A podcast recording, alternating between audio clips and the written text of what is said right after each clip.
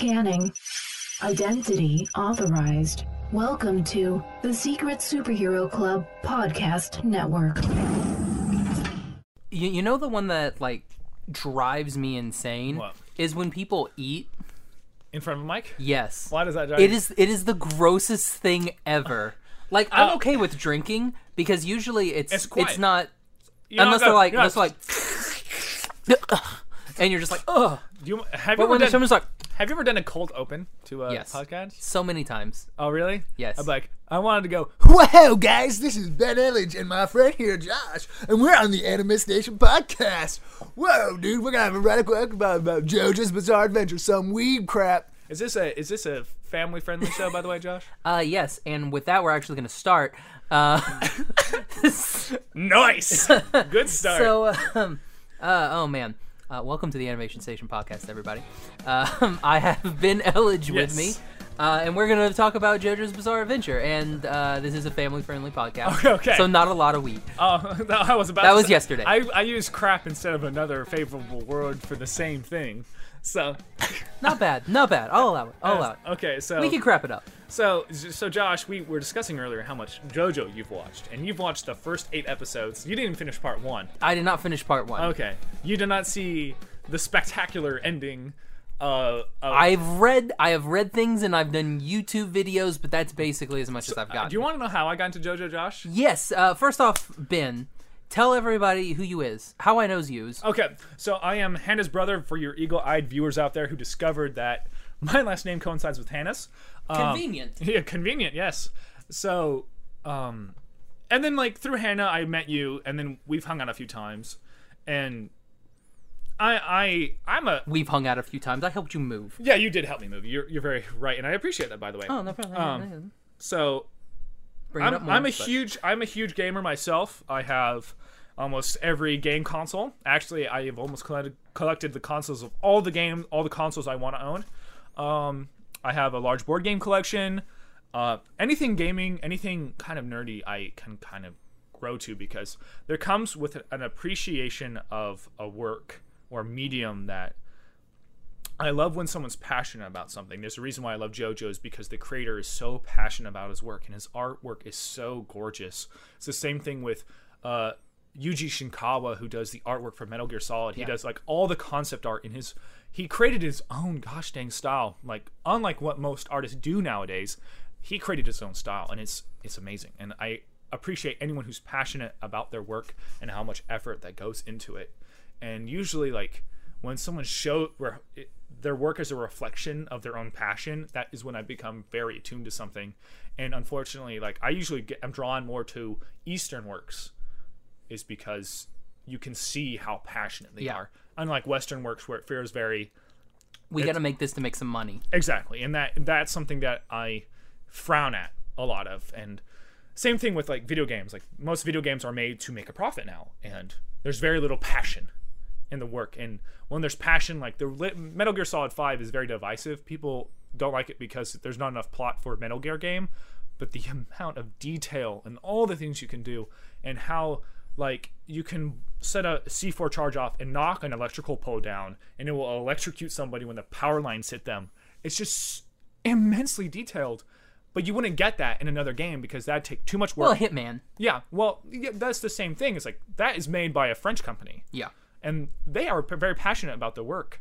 Um, Well, it's the same thing with like French animation. If you're bringing that up, I mean, like French animation is like oh yeah, almost right up there with you know uh, Japanese and Korean Yeah. animation. Well, it's just like anything. Like honestly, I'm just not a huge fan of what American works. Like, like Bethesda is kind of crap. Like, like I'm, Yeah, I'm- it's basically the same game. they did, and, and they're. Mm-hmm. dumbing it down to make it more sellable when they should make making it more interesting of an RPG mechanism, and that is when I when you just take something and you just kind of.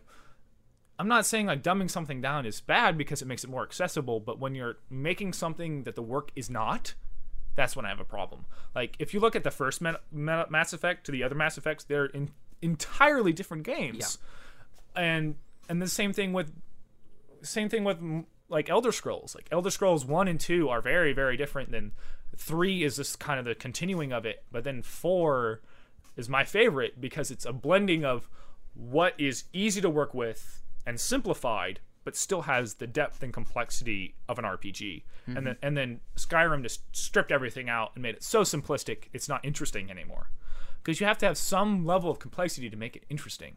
And like the same thing with art. Like there's some art styles that I I'm just not a fan of because they're so simplistic. Like, or you go so detailed where the characters can't move. And like one of my favorite shows is Irregular at Magic High School, but the characters are so detailed they don't they hardly ever move because most of the budget can't go to making everyone super flamboyant. So a lot, animated. lot of close-up shots. Well, it's more like they are very static when they're talking. Like they, they when they walk, they're very static. Everyone has kind of it's Never see legs. well, it's just well, no, you do, but it's just like they're not like they're not moving their arms a lot or getting very expressive when they're talking, but it's but it's because most of their budget was spent on like the four fight scenes in the entire show, which are so detailed. It's like makes the entire show worth it. But and then like you have, but you kind of have to you have to figure out how much detail you're willing to have or how stylistic you need to be. Like one of my favorite shows is Konosuba. I don't know if you watched that one. Yes. Just it's it's just like it's super goofy, but it's so well animated and style, styled well Yeah. that it never it doesn't need tons of animation. I mean, yeah, It doesn't need they, tons of they, bring, they bring in a lot of uh, Facial- like, a lot of uh, facial expressions. Like whenever Aqua or Megumin like they get eaten by a frog, Yeah. and it's just like him, just like, you know, you just like very Yeah, much like but it stays within its own style. Like most anime shows, when they do gags, they go into like the hyper end of anime gagging. Yeah. and that's when it breaks immersion and it's not funny because it's just the same crap we've seen in shows from the '90s. Like they don't evolve their humor anymore. But Konosuba focuses a lot on the character style of their faces and making the gags off of these situations. they also do a lot with. But you also uh, like as a dude, I relate so much with Kazuma. yeah, but because like well, because he's just like he's such a bro and he's selfish. He's just he's like he's in he's in kind of a harem, but he's not like the characters the girls aren't fully into him. But he kind of knows he's in a harem, but he's like also not a wimp and not willing to back out of his harem. And it's like like I mean the episode where he tries to get a succubi to come to his house and get his dreams and he protects her. It's just like he's a dude and that's what that's relatable. Like a lot of anime shows make their like I don't watch Mary. by the way, cutest succubus ever. Like Oh, she's she's, adorable. She's you know what they say, Josh. She's kawaii desu. Get out of here. You're not Leave, just, leave. you welcome me onto this podcast, Josh. You freaking a whole world of worms.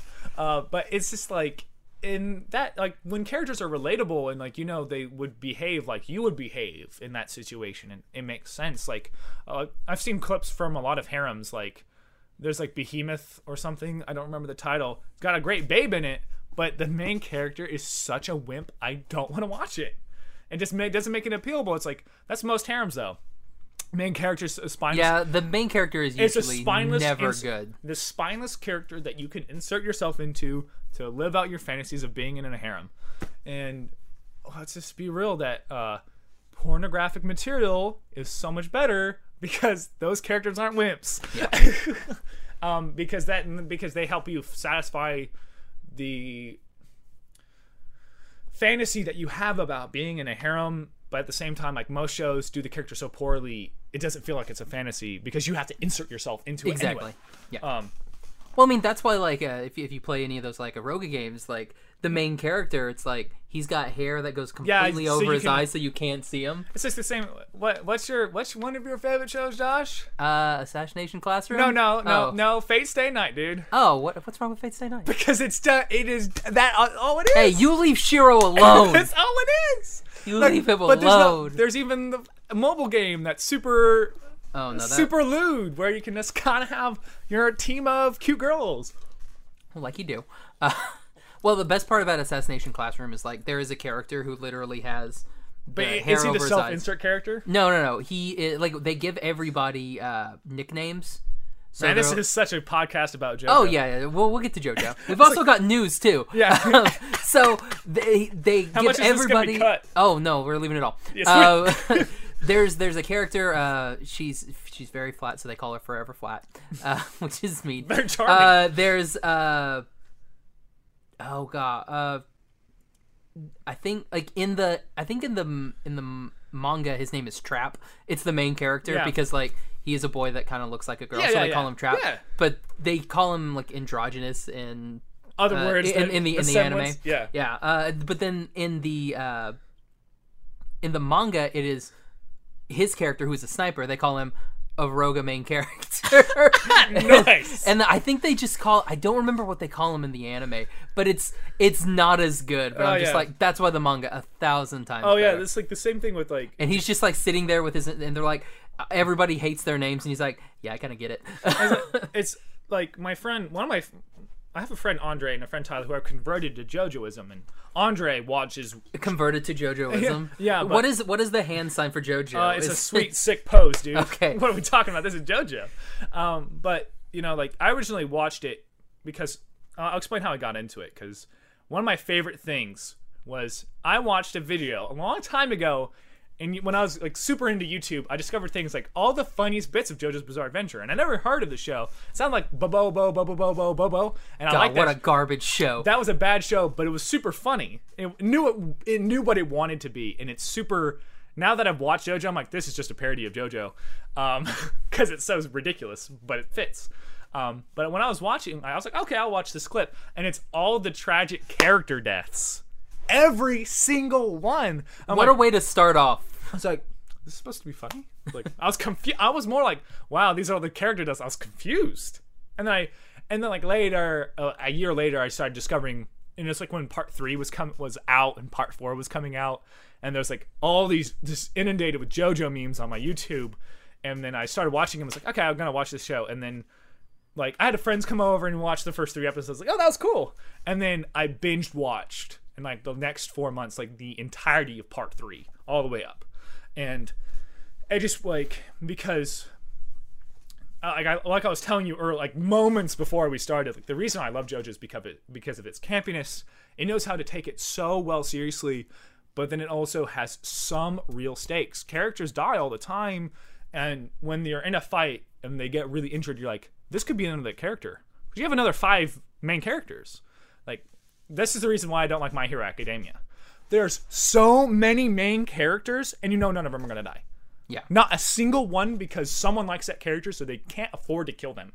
And but in JoJo, I like all the characters usually, and when one dies, it has some real impact. It makes an emo- it makes the journey feel like an emotional one instead of a no stakes learning convention on the way of life. Well, that's kind of like Naruto. Like a, a lot of like the the main like I would shonen, say, I would an- shonen anime in general. you're not gonna kill a main character. Like who dies in Naruto? Like I of, cou- I- of, of the kids, like I the name a single only the only one- like a I, couple have, well, I haven't Hokages watched die. it. I haven't watched it, but it's like even then I know they don't. Yeah, it's like Because because same the thing si- in Bleach. I'm like, the does anybody ca- really die in Bleach? the side cast is just as important as the main character. But in JoJo, I feel like because they kept the side cast to a minimum, and the way the show is structured, that it's always a lineage, that that every part can have its own intense stakes, and that is what the beauty of JoJo is. When people look at JoJo, like, oh, it's just it's the same thing as any shonen anime, but the structure of the show is so different. It can be structured so differently than most shonen, and when people don't call it a shonen anime, it still is. Just because a character doesn't have a whole learning arc like of learning the how to use my stand, which part seven does, and why it's one of the best ones. But it's like about learning what your own true sense of justice is, and what you're willing to do to protect the people you love, and like those are the things that I like about JoJo and the convictions character has, and like, dude, when a character dies, it is super emotional and like I don't want to get into spoilers, but it's like in part three, a character dies, and one of the character's reaction is so believable that he can't believe he's dead. He just denies the fact that this person just died right next to him, and he's he fights to the edge of his life in vengeance, and it's just like that's so much more impactful than any other shows. Like next to next to Kamina's death in Gurren Lagann, like stuff carries so little weight in shows, but when a character dies, that has so much more gravitas in a show, mm-hmm. and that's why JoJo transcends itself. and and it does kind of you know kind of put everybody on pace throughout the series. Yeah, and it's like, and it always is like, whenever the main baddie comes up, like most of the time, a character won't die just halfway through a show. Halfway through a part, a character won't die. But when the main baddie shows up, everyone is expendable. Every single character is. And I feel bad for the people watching part five, not knowing what the, happens at the end of that one. But it's just like, it's just, that is the real ride of not knowing what's going to happen. And, you know, spoil JoJo for yourself. I honestly recommend spoiling JoJo. Well, like I, I've I've done a lot of like uh, from the reading and stuff that I've done. Like I've I've read a lot of you know a lot of the spoilers and stuff for JoJo, and I've yeah I've seen YouTube videos. It's hard. It's hard. There's because the meme culture of Yes. YouTube. There's like there's so much memes of JoJo. Good reason because it's funny, but at the same time, it's just like you're. It's impossible not to catch a character death or some person's crazy ability being unleashed or something interesting happening. Mm-hmm. Za Warudo, come on! You cannot get out of YouTube without seeing a Za Warudo meme. But it's like that's one of the best reveals ever is that Dio can stop time. And I don't feel fr- afraid saying that because it's everywhere on the internet, and if you haven't seen it, you're dead. So we're, gonna say this. Like, what's the current season that's out right now? Okay, current season is part five. It's almost concluded because I know how the part continues, and there's probably I would say about six, seven more episodes. Okay, let's stop. Let's do spoilers up to part four. So, uh, I'm sorry, up to part five. So I mean, nothing Okay, yeah, because five. if you haven't like, if you're not gonna, yeah, some people may be waiting for the season to fully come JoJo out. is the most divisive show I've ever met. People who hate the memes and are sick of it and don't even want to watch it. I'm like, that's fine. I can respect that because you know I don't like Undertale. I never even played it, but because the amount of memes and how much people talk about it turned me off. yeah. um, the fans turn me off, and I could see the same thing happening to JoJo people if they're if they just get tired of the people who talk about JoJo. That's perfectly understandable. I can respect that. Um, but like so, I'm gonna explain the plot to you. So in part one, Dio is the perfect dickbag character. I'm sorry, this is a kid No, show. it's fine. It's fine. But it's he is You get one dick back. but that there's is two. that is so his character though. He's such a hateable he- piece of crap. Like when he second- comes in, when he comes in, you're just like, that is good writing though. The first episode of the show, and you know you hate this person. It's perfect. It creates such a well, good antagonist to start the show. And my friend Andre said, "I wish Dio was the villain through the entire series," and I was like, "I don't want to be too bad." Um, but it's just like, and then the first part is Jonathan and his adopted brother Dio fighting and their conflict and Dio spiraling kind of into madness over his own ambition and rejecting humanity, becoming a vampire, not in that sense, but vampires in JoJo are very different than most works. More like they're kind of like traditional vampires with addendums to how they can be killed because they're super powerful, only can go out at night, and they can make zombies, they can make vassals, and terrifying because the first part of JoJo is horror. That's the first thing is it's supposed to be a horror show. And then it's Jonathan stopping Dio, what he thinks is stopping Dio. And then we go into part two, and it's his grandson, and it's Indiana Jones. It's to crest across to get this artifact and stop these super vampires who created the vampires. And the Pillar Men are incredibly powerful. They're essentially gods because they have their own abilities, and it's Jonathan jo- Joseph Joestar, my favorite character. Dog bless. Um, and he is so amazing because he's a trickster. Like he he. Have you seen memes about Joseph Joestar? I old. I've seen Your, old. your Joseph next Joestar. line is yes. Your next line is memes are very good, but it's like that is just like he's always one mental step above his opponent, and that's what makes it all the fights super interesting and super cool. And the conclusion is crazy and zany and perfect for a show that's called The Bizarre Adventure. Um, and then so it's like him trying to get the stone to stop. They're protecting the stone because if they get the stone, it's the it's a MacGuffin. They can become and perfect. They can go out during the day.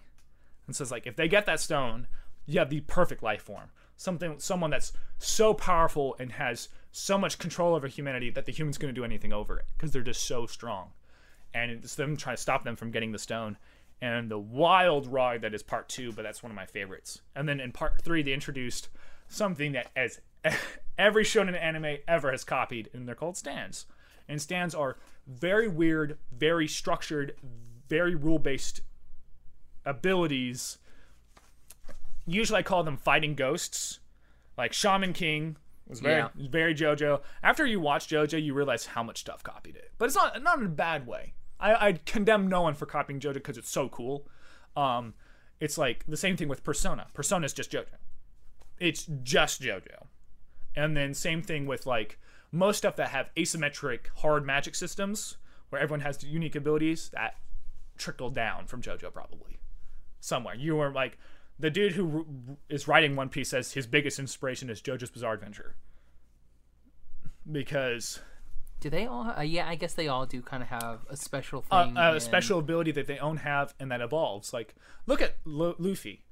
His ability at start, like, oh, he's gonna stretch his skin, but he actually has skin control, and that adds so many layers to his ability because simple abilities are the best because you can do so much with them. But that's very JoJo-esque. Like, you're only as good as the person in your head. Like, if you're clever and smart, your stand is way more dangerous and way deadlier than the most powerful ability if that person's an idiot.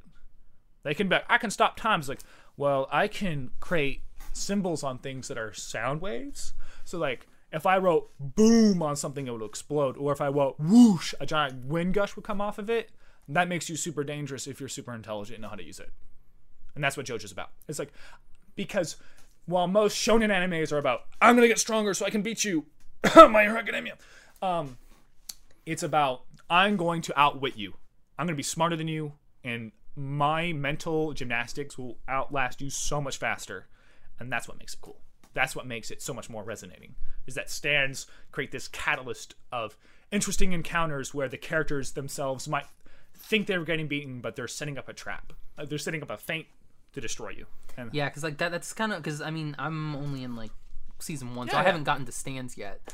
Um, but from what I what I've known and a lot of what you've told me about all the stands, I'm like the the the little boy that grew up listening to 80s music Yeah. is gonna absolutely love it. Yeah, because stands are based off because the fir- they're based off tarot cards, and then they go into Egyptian gods, and at the very end of part three, no, they he makes music references through the entire show. You have Tom Petty, you have Dyer and Straits, you you have Dio, Dio.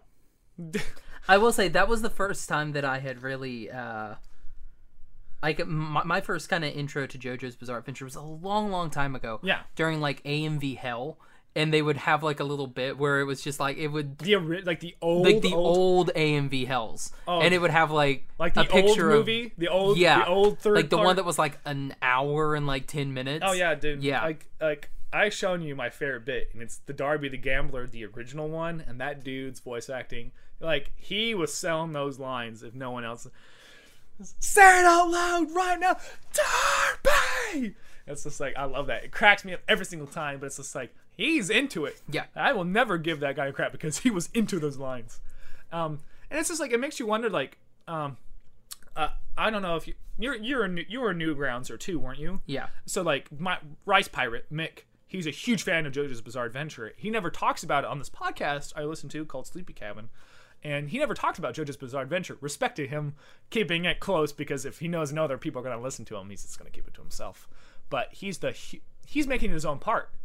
He's writing his own fan part of JoJo, animating it and everything.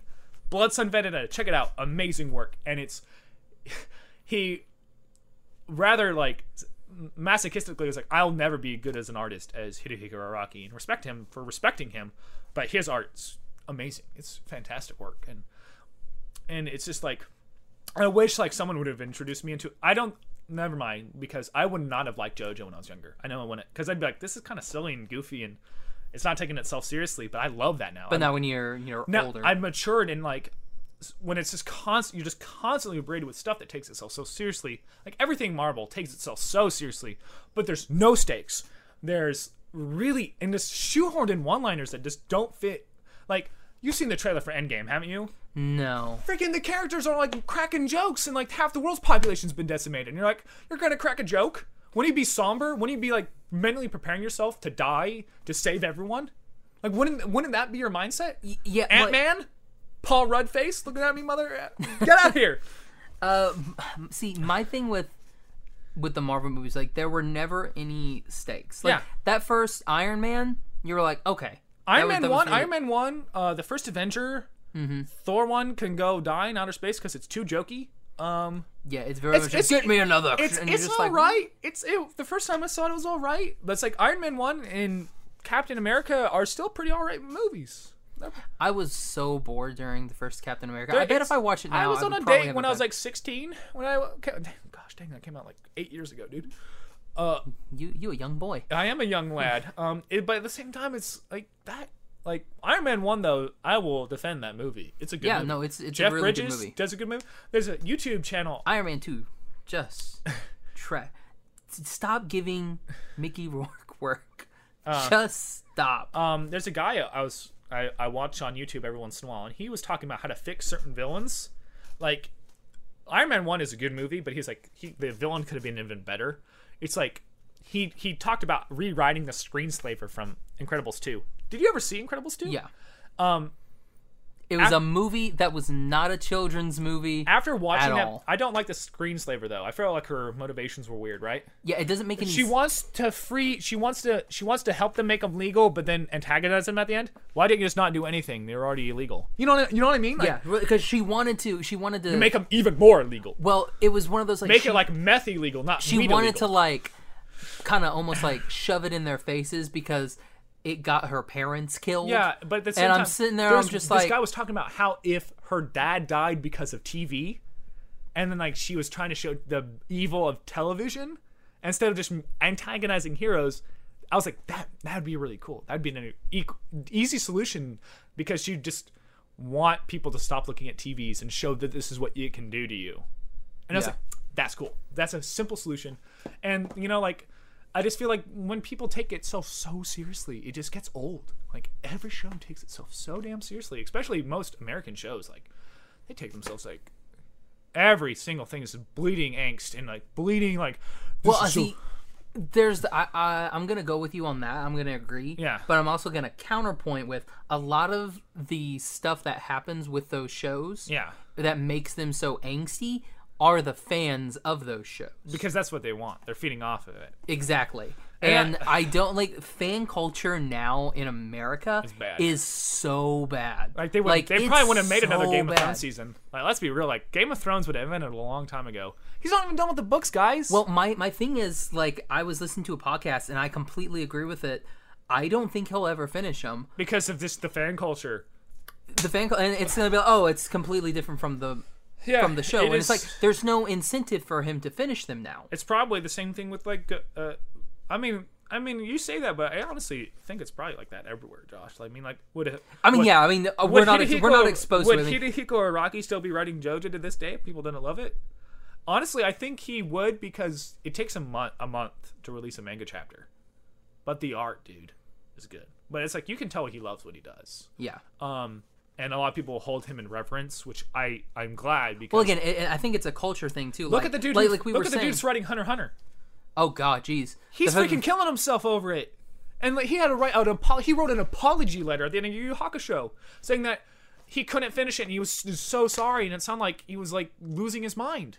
And that's awful. Like I don't like if I was if I made something that was virally popular. There's a reason I'm on social media. Because I just want to have to deal with people who just love my work and gush. It's like, oh, can I have more? It's like, don't you just love my work for what it is? And why do you need a second game or a second season? Like, it doesn't matter. Like, Yeah. I mean, that's kind of like my problem with Attack on Titan, oh, to where it's oh, just like, co- because it's so virally popular, Yeah. they have to keep going, regardless if it's good or not. And I've never watched Attack on Titan. I think I don't like hopeless story scenarios. I just don't like. It's just like the world's end. The world's already ended. How are we gonna fix it? you can't stop it. You can't stop it. It's like the same thing with RWBY at the end of like what was it, Volume Three? It was just like the world ended. What are you gonna do? Yeah, it's like, oh yeah, the, the the places that are left are it. Everything like- else is grim, like you lost, like, you lost the grid, you oh. lost communication. Like, what are you gonna do? It's like nothing, I guess, because obviously everyone who's impo- the antagonists are so far ahead of the protagonist, it doesn't feel satisfying. Like the Titans are so beyond humans. Like you only have like what the scouts who can do decent damage to Titans, but they're endless. It's a horde. You can't do anything. So it's just like it's just like that kind of crap. like we're gonna go take this back. And I'm like, you guys still haven't taken back like part of your own yeah, city. it's like it's like because because part of the show is to show how power, powerless the characters are. Mm-hmm. You know, but you don't you don't, you don't get any catharsis when someone comes out to be a Titan because it's like that's one dude. It's like, oh, that person's also a Titan. Okay, cool. Yeah, exactly. Like, in- in oh, Jo- you're a Titan in too. JoJo, okay. like the the the situation might seem hopeless, right? But the main character comes off like their determination and how competent they've shown themselves to be instill you with the trust that they can overcome the problem. Like look at part seven of JoJo's part seven, like Josh, do you want a synopsis of part seven of JoJo? What's part seven of JoJo? Okay, part seven of JoJo's Bizarre Adventure begins with a horse race across America. It's Hidalgo. I was supposed to like, are you making Hidalgo? Yeah, but everyone has stands. Um, Okay. The main character has this ability called the spin, which is a twist off of ripple. I didn't mean to hit the mic. I'm sorry, fans. That's Um, it's a twist off of the ripple where you can make something spin by looking at a golden triangle and objects. Don't. It's that's a really brief synopsis. It goes into a way better version in the manga, which I need to reread. But it's like he can throw steel balls and make them spin, and he can contort like body parts and stuff because the rotation entering your body. It's really interesting stuff. It's really cool. But then the main character is a paraplegic, and uh, it's great. It's am- Huh. and he does it so well because he's a Is he also? uh, I, I no, guess no. he would. He would be. A, he's he not a he touches he's not the steel he touches the steel ball and he, he can stand for a second and he's so blown away that he wants to become like the disciple of Gyro Zeppeli because of the spin. And he's like i have to figure out how to walk again. Because he's a horse racer and he gets shot in the back and is paralyzed from the waist down. Um, and so he's competent at horse racing. So like he gets in the horse race to go along with gyro to become his disciple. And then like there's like this when he reset the world at the end of part six i won't get into that but jojo was reset because he was running out of ideas so he revamped the world and so like all the stands are more simple again and everything's great but there's like these kind of phenomena that happen in certain events where like in certain regions of the world where you gain stands by entering it so he enters this part the horse race cuts through it so all the horse racers get like stands and so he get he gets tusk um based off of a I forget the uh, Fleetwood Mac song. Really good song, really interesting. Um, and so like he gets Tusk Act One, and then they're going through the horse race through America, and the main antagonist is the president of the United States, and he's crafted this whole thing to go through the United States to collect the body parts of Jesus, baby, trying to collect them all. He's got to collect them all because if you collect all the parts, you get a super ability, and it's an ability called Love Train where it deflects all misfortune from you. So if like someone would try to shoot you with a gun, like a kid somewhere in the world would be executed, or like like the misfortune would go away from him and into somebody else. and somebody else. well, Super. It's it's super weird when I say like that, but like then he runs the golden rotation, which is like the ultimate form of the spin, and he goes to Tusk Act Four, which can pierce through the dimensional barrier. It's just so cool. Like it's such a hype part, and I cannot wait for it to be animated. Hopefully better than part five, because I'm not a big fan of the animation of part five so far. Um, this everything seems very rubbery, like kind of all the stands kind of move like they're rubber instead of like very rigidly, and that I don't know that just off puts me on some stands. Like some stands are better than others, like, but this the way Black Sabbath was animated, I was like, this is weird. I'm not a huge fan. is Black Sabbath the cat? No, Black Sabbath, uh, that's Stray Cat. That's actually a band. Okay. Just- I thought I thought one of them like, there's like a pink cat and then there's like a black cat. okay, so Pink Cat, uh, we're talking Killer Queen. Killer Queen. Yeah. Killer Queen, that is the pink cat. Not really. It looks like a cat, but it's not really. But it, yeah, I didn't understand. What it's a you dude in S and M. uh, black cat. Was it just a cat? I think it was just a cat. Well, that's probably stray cat, and when it dies, its stand activates. Okay. So Let, let's talk about uh, let's talk about uh, how uh, this show hates animals so and kills them all. no, I, I actually when I read when someone explained it to me, it was perfect. Like Hirohiko Araki's favorite animal is dogs. He loves dogs. And he said that anyone that is willing to kill a dog is a despicable human being. And so when a when an antagonist kills a dog, it's like to show you that this person's a piece of crap. That he cares nothing about anyone else and just set the stage rather risk free for the protagonist that this person is just gonna kill them. That's their only goal. Is like advancing their own motives because animals are just lower than them. And I think that's like it's kind of it's kind of dark that he kills so many dogs in the show.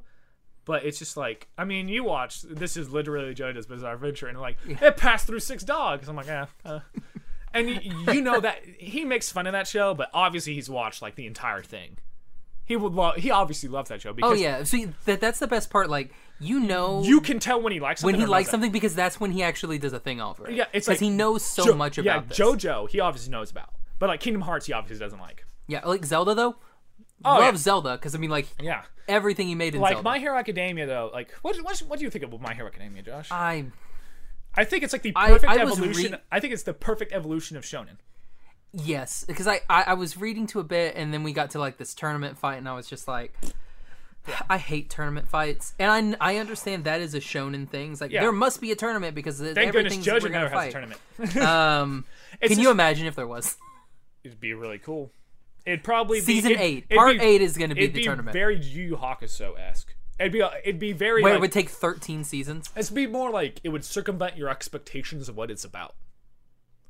It Okay. wouldn't be just a tournament fight. You know what I mean? It, it would be. See, that was that was the weirdest part in like dark Yu Yu tournament? Hakusho, where like they would be in the tournament and then they would go off for like twenty episodes on some random quest, tangent, yeah, random and then like tangent.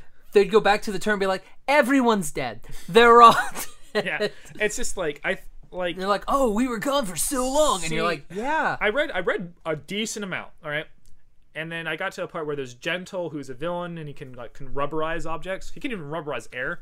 He's really cool. He was better than the main character. Or the kid who like could like make himself intangible, and he used it so well. I was like, this is the best character. And then crap happens to him, and he loses it. I'm like, wow, this is the stupidest show ever. And it's just like I don't like Deku. I just don't like the main character. no, he's very whiny. He cries He's a lot. a lo- he cries a lot, but it's also just like I want to be the best superhero. It's like great kid, and that's his only motivation. He just wants to be a superhero. He, then- he wants to be like his his, his hero All Might. Yeah, it's just just like- like, that's my problem be with- better than All Might? that's one of some of my problems with later JoJo antagonists, like a protagonist. Excuse me, like I don't like Giorno, the one that's in part five right now, because he just wants to be a gangstar, and I said that purposely because they say that they don't say gangster, gangstar? gangstar. Let's be real here. It's great. um, but it's just like that's his only motivation, and same thing with part four. It's just like like the f- Johnny from part seven, the paraplegic. I love him because he has good motivations and he has cool character arcs, and he's a good character. But then like Josuke is just a dude who wants to ha- save his town, and Gyro wants to be a gangstar, and then Jolyne's actually really cool because she cares about her dad and has conflicting emotions and character arcs. Is she part six? She's part six, and that one's gonna be really cool when it gets animated. Um, there, there was like fan stuff of that when it was being like people would post on YouTube like fan stuff. Like someone took Cruel Angel thesis ended an opening to part six when it was being drawn Really? and it's super good. I'll have to show you after this. Oh, it's super good. And it's just like it was from 2008. We're not gonna see that till like 2021. And it's just like JoJo fans are my favorite people because like they might make memes that are sometimes really cringy, or some people who go Araki forgot, which is a meme that he always forgets something about a character's ability or a pre-established thing they can do, and he never uses it again. But Araki has memory problems.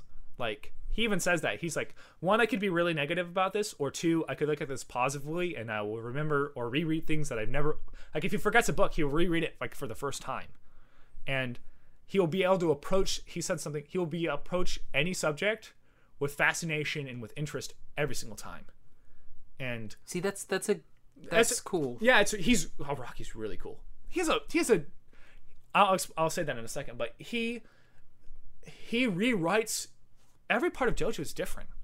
Like every single one. Part one's horror. Part two is Indiana Jones. Part three is around the world in 80 days, but you're trying to get to a vampire in 30. Um, and then it's a murder mystery. That would be the, that would be the best title for the book. Like around the world, they did it. But you're trying to get to Empire in thirty. I want to. I want you to write that book that would, would just be JoJo Part Six, Part Three, dude.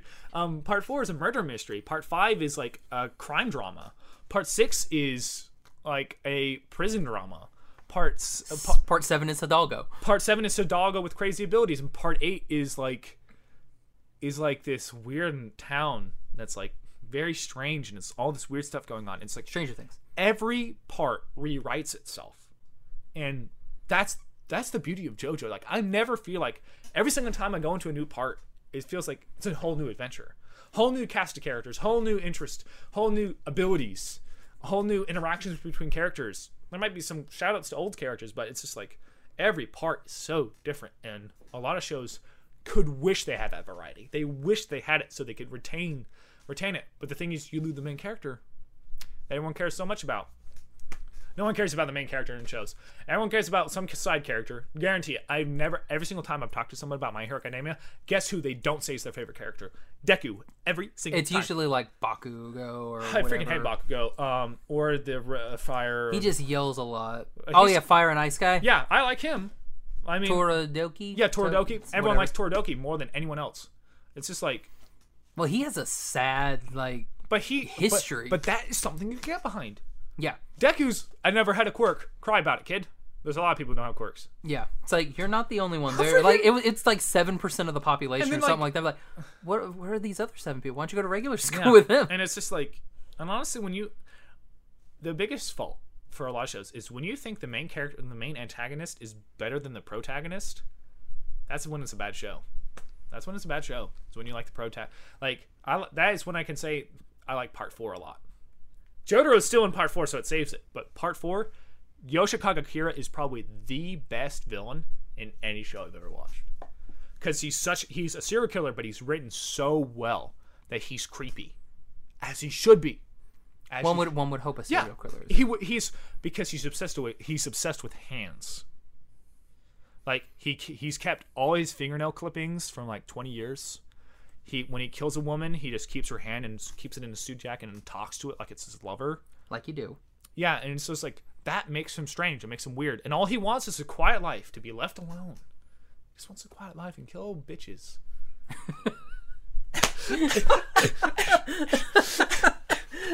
You said that so calmly. Yeah, no, that's how you do it. He just wants like a quiet life and kill some girls, take their hands on a walk, eat a Subway sandwich with her. take some hands he on wants he wants to eat a Subway sandwich with a hand cupping it and eat it. Someone needs to get him one of those like those little like hand things where you can put your phone on it so Yeah. it looks like you're taking a picture like this. Yeah, yeah, dude, that's that's good stuff. It's like, but he, but he also is Killer Queen, and like his parts are so good, and like that is that is like the perfect villain next to Dio. Dio is even great because like he's despicable, but he's also charming. There's some there is a charm to Dio, like like when you can do that, when you can make someone so hateable, but there is like there's something likable about that character. It's just like that is that is good. That is when it's really good. I mean, I guarantee most people who just like most most of the time antagonists are there to Just Fill- be a bad guy. fulfill the end of the plot. And JoJo never is like that. Even Dio Diavolo, who I don't like that much, but he has like multiple personality disorder that makes him super interesting, but I just don't like his character that much. But he's got King Crimson, my favorite stand. Um and so it's just like that that's when it's like but like even they're at its worst, the villains are at their best. So it's like and it's just like JoJo is like a multifaceted, interesting show, and I honestly can gush about it all day. It's like it's if someone asks me what my favorite thing is, I have a lot of favorites, like favorite music, favorite games, favorite movies, favorite this. But if someone asks me my favorite thing, probably JoJo.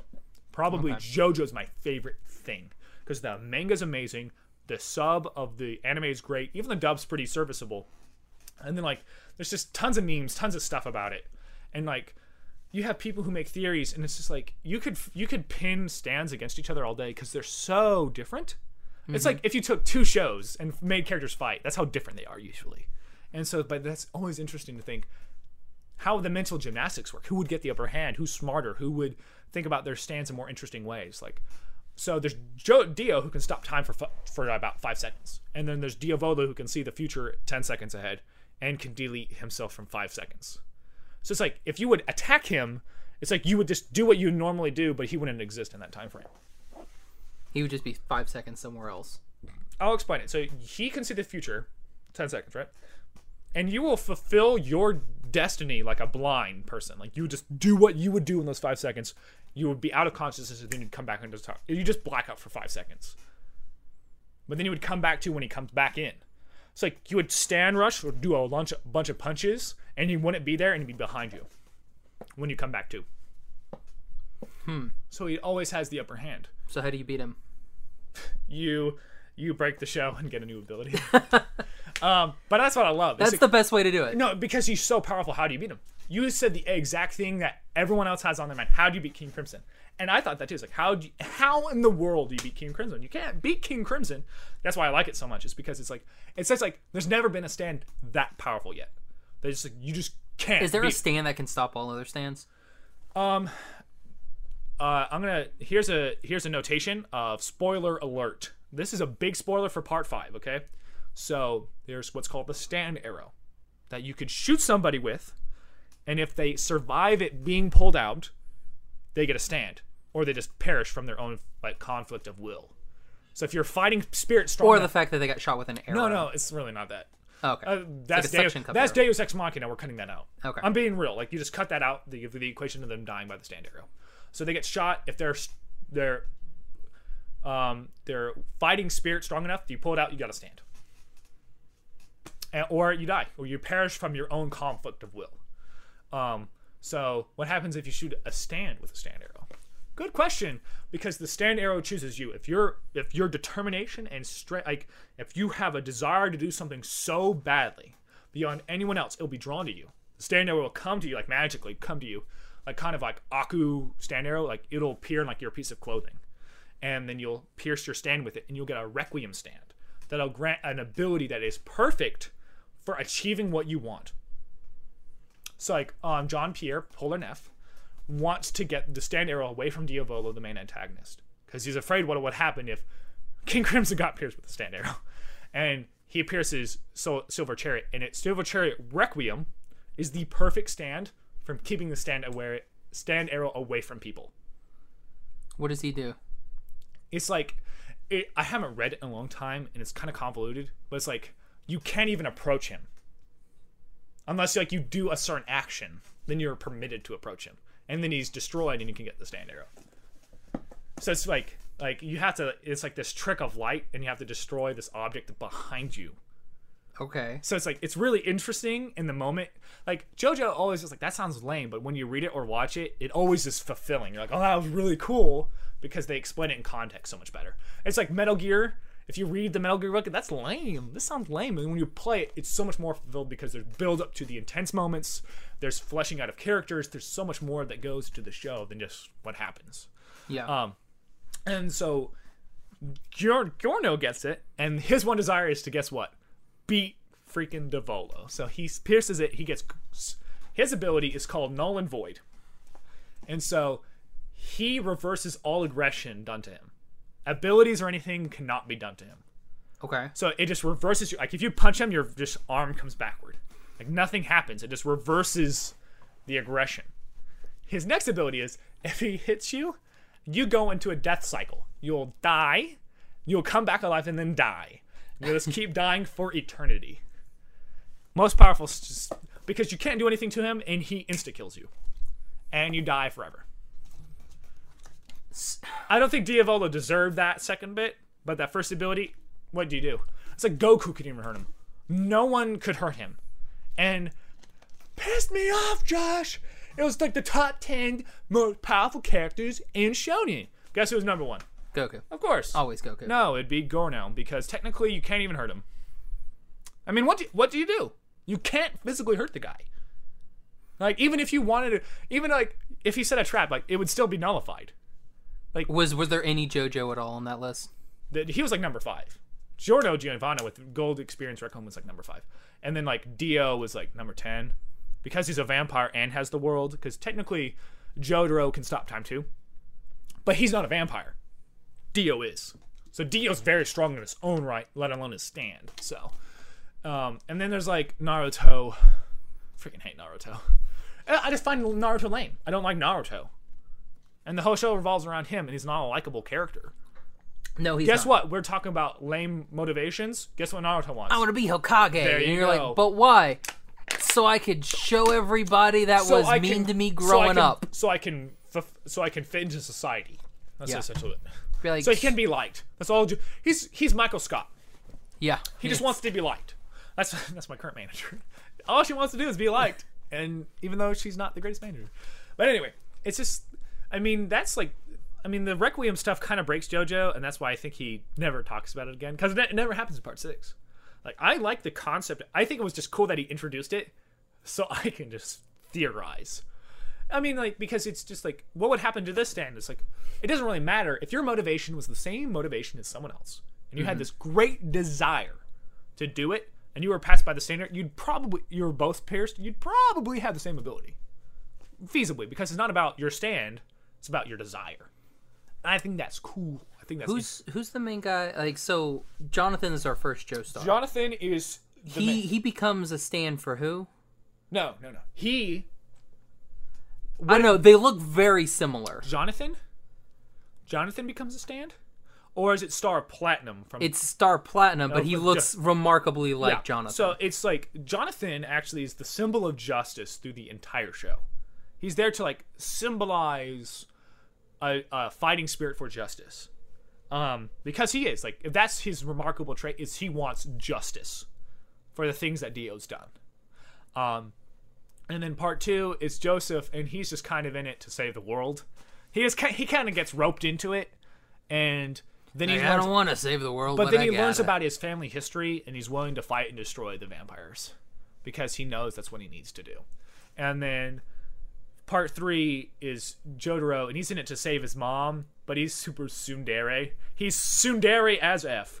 And he's like, I don't love you, mom. But then it turns around and says, Are you okay, mom? It's like, Jotaro, you're a. w-" He, he's Does like, he ever call her Baka? Because that would be amazing. No. It's like I don't love you. I think I no. He's just cold. He's just really cold. Okay. Like, kind of like the uh, kind of like the rebel cold. You know, like those biker gang character colds. Gotcha. So he's Billy Idol. Yeah, and then so and then he discovers his mom is sick because her stand is destroying her because her fighting spirit is that fighting spirit's not that strong. So he's they go on a trip to Egypt to kill Dio because he's activated all the family stands, um, and that's what's cool. And so he's like trying to save his mom, and even at his worst, he all he wants to do is save his mom, and then part four, like Josuke wants to protect his town because Yoshikage Kira is destroying it, which is pretty lame. Even Giorno's is better, where he's trying to become a gangster to stop the drug crime and all this stuff in Italy, and then Jolyne wants to save her dad and to destroy Enrico Pucci because he kill almost kills D- Jotaro,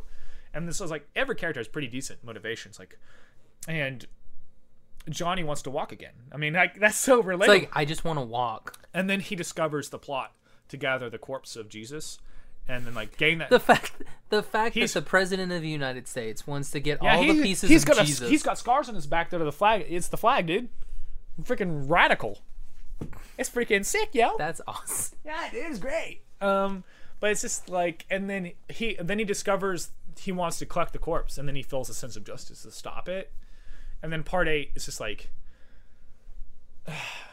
Now you thought part seven was confusing. Like part eight, it, it introduces equivalent exchange into JoJo. So, so Josuke from part four and the main antagonist Yoshikage Kira, the remade versions, the revamped versions, they eat what's called a Rokaka fruit, which allows you to perform equivalent exchange. Like if you, if your leg, like your your leg was destroyed, it like you, You get a new leg, but you'd like lose your lower jaw. Okay. It's like that's what happens to like a professional athlete who eats it. But then like they fuse together. Like they become one person because Yoshikage Kira is dead. So it takes the entire life force of Yas- Josuke, bringing him back to life to become one person. So they get a fusion stand. You get a fusion. You freaking got the dudes doing the dance and everything, uh, just like the girl and the dog in Full Metal Alchemist Brotherhood. I want that shirt, dude. No, you- have you that's seen so bad. Yeah, that's so bad. No, it's so good, dude. It's great. I'm like, Oh, man. especially because how happy they look. They're like, yeah, Yeah, it's like we're gonna. This will be fun. And you're like, no, it's not gonna be fun. Uh, my friend gets mad at me when I say that I can't get into Full Alchemist Brotherhood because, like, I know it's establishing the lore of why the Philosopher's Stone is a bad deal, but it's just like it's so boring. Getting like the first like six episodes, like I'm so bored right now. yeah, that's why it's like don't watch Full Metal Alchemist. Full Metal Alchemist. No, is Full Me- ex- I'm watching Brotherhood too, and it's like, but that's the same thing. It's establishing it. but they but they get through it a lot quicker oh yeah, than the first. I just want to get to where they kill all the deadly sins and crap. Oh, that's uh, that's uh, seven deadlies. Uh, but there's not seven. no, uh, It's like four of them. yeah, there's like four. Um, but it's just like, and then so like it's him discovering like his mo- his mom, like Yoshikage Kira's mom, and then him developing a sense of justice to protect her, and like, and all the stuff about rock people. Like, there's like it's a, just like an ancient people who can like turn into a rock and like go like essentially hibernate, where they can go into a catatonic state for like six months, but they're like, and they can turn to rock. It's weird, but it's like Well, I mean, like you do. Uh, but the thing is, they haven't like he hasn't done enough with it to like make it super interesting. But at the same time, I don't mind it because like there's some really cool encounters with it because it's like it seems like kind of like Illuminati esque. Like there's a secret organization trying to control the fruit, like control the equivalent exchange because they're making tons of money off of it. And so they're like the secret, shadowy, unhuman organization with really crazy abilities, and they're trying to figure out who they are, what their what their objectives are, and and he changed how the abilities worked again. And I love it. It's my favorite. It's my favorite version of the abilities because you know what you have to have to use your ability. What? Either your stand has to touch you, or I have to touch you or your stand for my stand to affect you. So Okay, so so now we took like it's we instead, took so instead of like ranges, like you still have range. Like if my ability could affect you for a certain distance, but I initially have to, touch, touch you, or your your, stand. stand. yes, or my stand can touch you. yeah, to affect you. It's Okay. super cool. It's like it's that's how They should have like a ninja stand who just uh, that's double wall. he should come out and just be like. Uh, double wall is based on how fast you're breathing. It creates a tornado. Now, do, do do they have to touch you each and every time, No, or no, like no. if I've Like, touched I you touch- once? my stand activates when I touch you. And then Okay. so- some people have autonomous stands where like their ability activates on you and it just you have to find and kill me.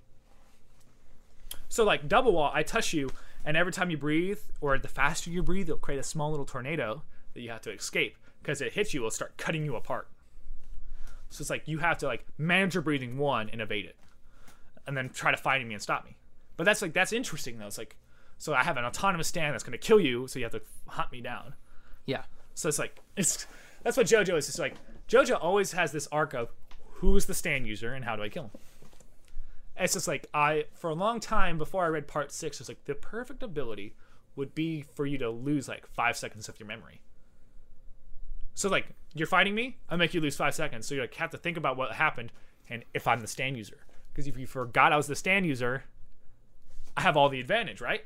You can't do anything to me because you don't know if I'm the stand user or not. Yeah. Or if I'm the most flamboyantly dressed person in the room, obviously I'm probably the stand user. But anyway, It's like I'm wearing leather. I'm wearing. I, I'm wearing leather pants with a mesh top. I'm posing dramatically. Yeah, it's like, and you're like, Who's That this may guy? be him. And for all the viewers at home who couldn't he see, to- yeah, he totally post. um, because like I was, I like when you see when you said, "Who's this guy?" and he did a turnaround too. It's like that's perfect. It's like I uh I was wa- watching somebody watch part five. He's like, it was okay when everyone's ripped. Now they're all doing poses and they're skinny. It's kind of like gay. I'm like, what? But because JoJo's always kind of like strayed masculinity and like for a while there, it's like it doesn't bother me because all the characters are doing it with such conviction. Like it doesn't matter. Like it doesn't matter if they're straight dudes posing so dramatically that looks like they're it's like they're in such a strange pose. You're like, but it's so cool. Like it's so stylized and so interesting. Like every single thing, like it's based off. You know, the those poses are actual references, right? Like there's a pose that's like a Freddie Mercury pose or like fashion poses. Like everything Araki has done is referential, but it's like at the same time that makes it so enjoyable. Like here, seeing like hearing Black Sabbath or or, or freaking Dio itself, or there's just like King Crimson, like, and it helps you discover new music. Actually, like, I actually didn't know I liked King Crimson until I heard the extend King Crimson. I'm like, okay, I know that's a reference to a band, so I listened to it, and it's like super prog rock. Like it is, Okay. it is like super prog rock. But there's like some songs like the Court of the Crimson King is a super cool song, and like I swear, everyone else among the community swears that when Araki wrote that song, it was to perfectly match the tempo of the song. It's like the reveal of King Crimson was to fit the song. Like if you if like in the show like if you put it side like the music in the background, it'd be perfect. I bet someone's done that. Oh yeah, like every, everyone's done it to the video games where King Crimson shows up and wrecks you. um, because King Crimson like uh, uh, it's already been in the show, so I'm not worried about this. Like so, a character is trying to protect Trish, which is his daughter, and then re- he's trying to kill his daughter because it's the only thing that could identify him. So he's trying to kill his daughter. So he can be. No one would know it's him. He like no one knows the boss. He only know like his sur like his surrogates like tell you what to do that he wants you to do, but no one's seen him. But everyone's terrified of him because he's King Crimson. Obviously, he's very powerful, and so like Bruno's trying to protect Trish, and he attacks the boss, and then he's behind him and like literally chops him in half. like down here, like down his chest, and then slams his fist through his chest. Bruno makes it to the end of the show though. Freaking radical, dude. He's freaking messed up. it's just like, but that's just like because because Bruno up until that point is probably the strongest member of the group because he's like, have you seen his ability? He Hmm. can create zippers on any surface. Oh, he's the zipper guy. Okay, I, I've seen I've seen like Yeah, you know like anime gifs. Oh my stuff. gosh, everyone like loves him. Like one dude, like Xforts, a guy who talks online all about JoJo, and he's like his favorite stand is Zipper. Uh, is uh is actually Sticky Fingers, not Zipper Man. but so like it's just like that's such a cool ability, and he can you can do so much with that. He can make pocket dimensions in himself. He can do all this stuff, but like he comes off so competently. He wins a whole fight, and it's like one of the the black uh the uh Grateful Dead and the Beach Boys fight is so good. Are the Beach Boys? Are those those three dudes on that ship that do that super cool dance pose thing? No, okay. Who are those guys? 'Cause those guys are dope. Mista, I- I Fu- watched That's Mista that. Fugo and uh, Narancia, and they have Aerosmith to Narancia. You have Purple Haze to Fugo, and you have Sex Pistols to Mista. Mista's my boy. That's freaking awesome. Um, and so they do the dance, but then this Beach Boys is this pineapple looking dude who has a if you saw him you know what I mean. And he has it's a fishing rod. But he can latently lay the line in an object. And it can go through objects, like the line can go through objects. So let's say like there's a light switch. He could latently lay the hook in there, so if you flip the light switch, it would hook into you. And then it starts going up your veins. And he's like reeling in, he's like fishing. And if it gets to your heart, he can yank it and kill you. Damn. So he beats him by like disassembling his entire body and stopping his heart. And then he like comes back and kicks his ass. But it's just like that that is why Bruno's like you know Bruno can stop anybody. Like Bruno's so freaking good, you know he can beat anybody. And then King Crimson just comes out of nowhere and just seeing like obliterates him. That's in like two seconds. And like this is like the most powerful stand you've seen in the entire show. You know, like that's that's like that is why the weight of JoJo is so good. Like, because characters don't just get like like in a lot of shows, like you get punched or you get hit, and it's like, oh, it's no big deal. But in JoJo's, like characters are getting like cut apart, or like as soon as the stand rush hits, it's over. As soon as you get like, uh, as soon as they do the Murabara or Ora Ora, it's over. The fight's over because there's no way they can come back from that. And there's that weight in the combat. It's super satisfying. Sure, the fight's like, I can get my leg cut apart, but I can still stand on it. It's like, yeah, but that's in everything. That's Yeah. not just the fault of JoJo, because everyone has willpower. Like anime's Deus Ex Machina. Gohan broke had his arm shattered and was still able to like super Kamehameha. Hey man, the cell fight's about where everyone should stop. And yeah, like after the cell fight, you're just like done. That's well, where Majin Buu's not as cool. No, Majin Buu was bad. And like, sure, he's super powerful, but it's like there's always go- Goku can go freaking like Ultra Instinct, and they're still trying to struggle to make it fights hard for him. It's like he's literally beating a god. And now you're throwing other Saiyans that are just like infinitely more powerful. Like, what's the what the hell is going on in the show? Yeah, I I've not watched like No, the no, I- super stuff because I'm just like Because I honestly I think they just they're desperate at this point. Because yeah, they're trying to make money, and I'm it's like they're yeah. Eh. desperate to keep this fan base that it loves the original Z, and I think like there's some decent bits. Like I like Tien, and I know you like. I like my boy Yamcha. Nobody I know, else does. I, I I know you like Yamcha. I like Tien because he's just a dude. exactly. Like, He's that's the why. biggest, That's he's that's, the biggest tryhard in the entire. Freaking, that's why I love Yamcha because I'm just like He's just a guys. big- he's just a man. Like, like- yeah, and like Tien holds down Cell for a long freaking time. That's what's cool. and like, Yamcha made a crater. yeah, it's like that's that's cool, man. Like I like that. Like I will say that is one thing that Dragon Ball Z does. They do put weight on things. Oh, yeah, because like because they'll kill. But I mean, it's also one of those where we're like, well, that person's probably going to come back in like the end of the season Yeah. because yeah, that's because- what happened. But at the because- time, they're just like, oh no, he's dead, and you're like, wait, what? Yeah, it's just like I I can I like that aspect of it. It's just I I mean I think there's good things to all shows. I think there's an aspect of all shows that can be good, but it's just like when there's multiple aspects that culminate into a show being great. It's like I said this a long time. There's a difference between something being great and something being fun. Like I I don't necessarily say that Gurren Lagann is the best show ever made, but boy howdy is it hype and fun as crap. Yes. It is so hype. It is like honestly, if someone's like, if you don't feel anything during the anti-spiral fight or everyone dying up to that point, and like Oh god, when everybody dies when- at the end the- of Gurren Lagann, you're just like, when the blonde haired dude, the blonde haired dude, like sacrifices himself. It's like you feel that because there's like because it's so hype and I'm like this trail is my soul. You're like yes. There's like something that weight and like spoiler for Gurren Lagann. uh, freaking yeah, like all of the members of Team Dai-Gurren Yeah, die. it's like uh, do you watch Kill la Kill? No. Okay, don't It's watch. it's it's in the it's in the thing. It it seems very It's Gurren Lagann again. Okay. No, no, no joke. Like every Trigger show I've ever watched is the same show. well. See, it's weird Have you watched Space Patrol Luluco? no. Tr- Watch that. It's only like every minute, every episode's six minutes. and there's, Trigger is Trigger's so weird with their stuff. because there's the plot twist. There's always a plot twist where the antagonists are actually the good guys, the initial, and then there's a bigger antagonist. yeah. And that the that the the bad guys at the beginning you thought w- are actually trying to stop them. That's the plot twist in every single show. Well, it, it's weird because like it doesn't really go like that in SSSS.Gridman, which is like their newest Yeah. show. Well, I'm sure, like, because they have were to- like, let's wipe our hands off of Darling in the Franxx, and then they're like, uh, Gridman. Because I mean, Kill la Kill and Gurren are the same show. So Space Patrol Luluco has the same plot beats too, and it's just like, I mean, honestly, if I was gonna recommend one, it'd probably be Space Patrol Luluco because it's just about a little girl trying to find love and it's cute, um, and it's quick. You can watch it. You can watch it in an hour. But then there's Oh also, yeah, that, that's the one where it was like a it was like a web series. So yeah, they're only like it was five really minutes. it's really good. It's really well animated. It's cute, and but then you how then you got Gurren Lagann, which is like if you want a full length show, like, but I'm a mech man. Like I like mechs. Like breaks my heart about video games is that there's no good mech games. No. But it's like.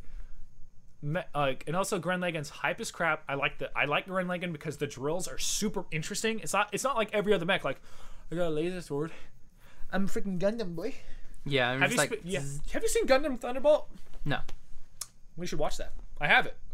I have the Blu-ray of Gundam Thunderbolt season, like the first movie, because they're movies. They're shows in Japan, but we get the movies. You're not really missing much watching the shows, but like, it's like the main character is actually a Zod. Like Yeah, the main ant- the antagonist of the original series is the main character. You like him better than the Gundam pilot because Huh. you know what I like better than Gundams. You know what I like better than Zaku's. Yeah. Zaku's are better. well, dude, it's like the uh, cool. The, the, the eye is the so eye. cool. Well, it's it's one of those like my favorite character. That's a controversial opinion. I'm gonna get. Oh no! Are, are you ready for this one? I, I got your beat. My favorite character in Gundam Wing was Treize Khushrenada. I absolutely yes, I absolutely freaking a- loved him, man. freaking give me a He was five. the best. I mean, like he's just He like got- he's got heavy gear. exactly. I'm just, I'm sitting here. I'm just like I'm like. Plus that Tallgeese when he gets that freaking sniper rifle, I'm like that thing's a ba mother, and he's just like. oh, Treize. Yeah. Well, uh, And what- then freaking Wu Fei or whatever Wu Tang or like- whatever the hell his no, name Wu is. Fei is just angsty. I hate him. Oh god, he's so bad. It's like, oh yeah, he does. Oh, Treize does pilot Tallgeese. I forgot about that. Mm-hmm. Yeah. like Treize is just like, like he's such like the emo character, but like I like how cool he is. Oh yeah, he's super cool. It's like it's like Heero, but less angsty. like that's why I like Treize. But it's just I love heavy gear. Like it's the most practical of all the Gundams. Mm-hmm. Like everyone's like, well, he's got he's got ammo. It's like, yeah, freaking everyone's got energy weapons. What what is the reactor core gonna work? Like I played, I've played Armored Core, right? And I I I've known how to manage ammo counts and reactor power, and both are totally viable options for long range missions. And it's just like I like Gundam. Like Gundam Wing is cool. It's just like I'm rewatching Endless Waltz, and I forget what the line is, but when they're talking about the stuff coming into the atmosphere, it was so freaking funny. Oh man, and that PS1 meteor uh, meteor is so. oh my god. That PS uh, and the, uh, watching freaking.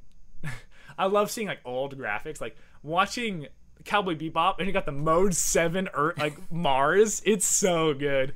Did, did you go to the to the Gundam Wing thing with us? Yes, I did. Yeah, you were at the Gundam- Gundam Wing. Oh my and gosh. I was there for the- the that was the best dub I've ever seen. It's like, like, still like it's They're so coming in the atmosphere. It's like whoa, dude. It's like man. Did he just pulled some random surfer guy off the street? I did. I oh, would. I yeah. would like. I would love to do like. I don't know if I. Oh, what was it like? Uh, I love doing my heavy, boisterous, like space marine voice because it's always yes, we shall embark in a glorious battle, friend. I would love the character to voice like that because that'd be hilarious. Like, Oh man. like it's that's no, that's just Armstrong from freaking. From I love Armstrong. I always thought he was such a stupid character when I was a kid, but now I'm an adult seeing Armstrong just like freaking just he is such a freaking great character. See, it's it's it's one of those where it's like in in Full Metal Alchemist, like Ed and Al, they're there. Yeah. But the majority of the story is all of the secondary. everyone likes. Roy better than Like Al. everyone loves Roy. Like I love uh Havoc.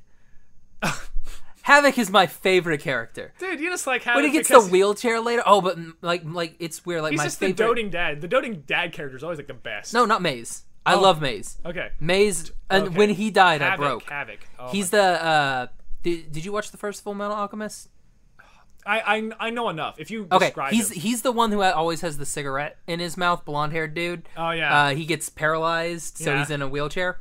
Um, in the in the original in the original series, there was an episode that was just the military people. It was one whole episode, two parts, and it was just the dudes in the military. Yeah. and that was it. So like so Ed, And there was Ed an is epi- like a Ed is a part of the military, but he's like a freelance dude. Yeah, he? it's weird. He's like he's a because he's not state he's not, alchemist. uniform- he's not well, he's like five. yeah he's yeah, but he's better than half the people in the Yeah. show. Like honestly, like if Roy and Ed would fight, they'd probably Well, they they did, But it's a, it'd be a stand stalemate because they're both super competent alchemists. Except Roy only has one dick. Dick. Yeah, he's just like It's like, and then, but then, like, the reason why I like Ed because he's adaptable. I like him because he's intelligent. Like, I like the, I don't like, I like the smart character in shows because usually, because usually I think they're underappreciated. Like, my favorite video game of all time is Xenoblade Chronicles, and Shulk is the smart character, and he's the main character, and that is like the person who's leading the way nobody likes Shulk. the person who's no one likes Shulk, but I think he, he's very much like Harry Potter. He's the ultimate good. He would never do something wrong to justify the ends over the means. but that's not Harry Potter But no, because he would do that. no, no. Harry wanted like Harry. Yeah, he would. He didn't use he didn't use the resurrection stone when he fought. He dropped it, dude. He refused to use it because that just like Yeah, I guess he, but he But- also he but- did, did he did cut up Draco in a men's room though, or women's room. but so that, but he freaking didn't kill him. Like you know like Well, he- just because you don't kill anybody, it's like But- I shot him in the leg, but he's not dead. It's like, but at the same time, it's just like, like at the same like, Harry might have done some questionable things, but he's not gonna do something truly evil. Like it's like if you if this bus crashes, uh, freaking Voldemort would die, and he's like, yeah, let's crash the bus. Yeah, He'd find another way. Like he'd find a better way to solve the problem. and he would let you know that his parents died. yeah, it's like, oh, Hannah, Hannah's not gonna like this podcast. Um, but it's just Oh like, yeah, that's right. She does love Harry. Yeah, she she Hannah says Harry's the best character, and she like I mean like at the end of the day, who can who can judge what character you like? And it's the same thing with Reyn. Like Reyn is the best friend character, but he's such a he's such a lovable kind of oaf, but he's so dedicated to protect Shulk. I mean, that's a lovable attribute. Like all he wants to do is protect his friend and be by his side the entire journey. And like there's, Yeah, a- there's no a- there's no fault with that character. No, not at all. That's like it's like every character has like a trope. Like Fiora dies at the beginning. Like the main, and like and that's not even a spoiler because she dies so soon. Like So Eris. two dies, but she comes back later. And that's a big spoiler though. um, but at the same time, it's just like when she dies, and he like the main the dude who does Shulk's voice acting is man, you're like a ten out of ten. If you ever listen to this podcast, I I adore you because you've made one of my favorite video game characters ever with just your voice.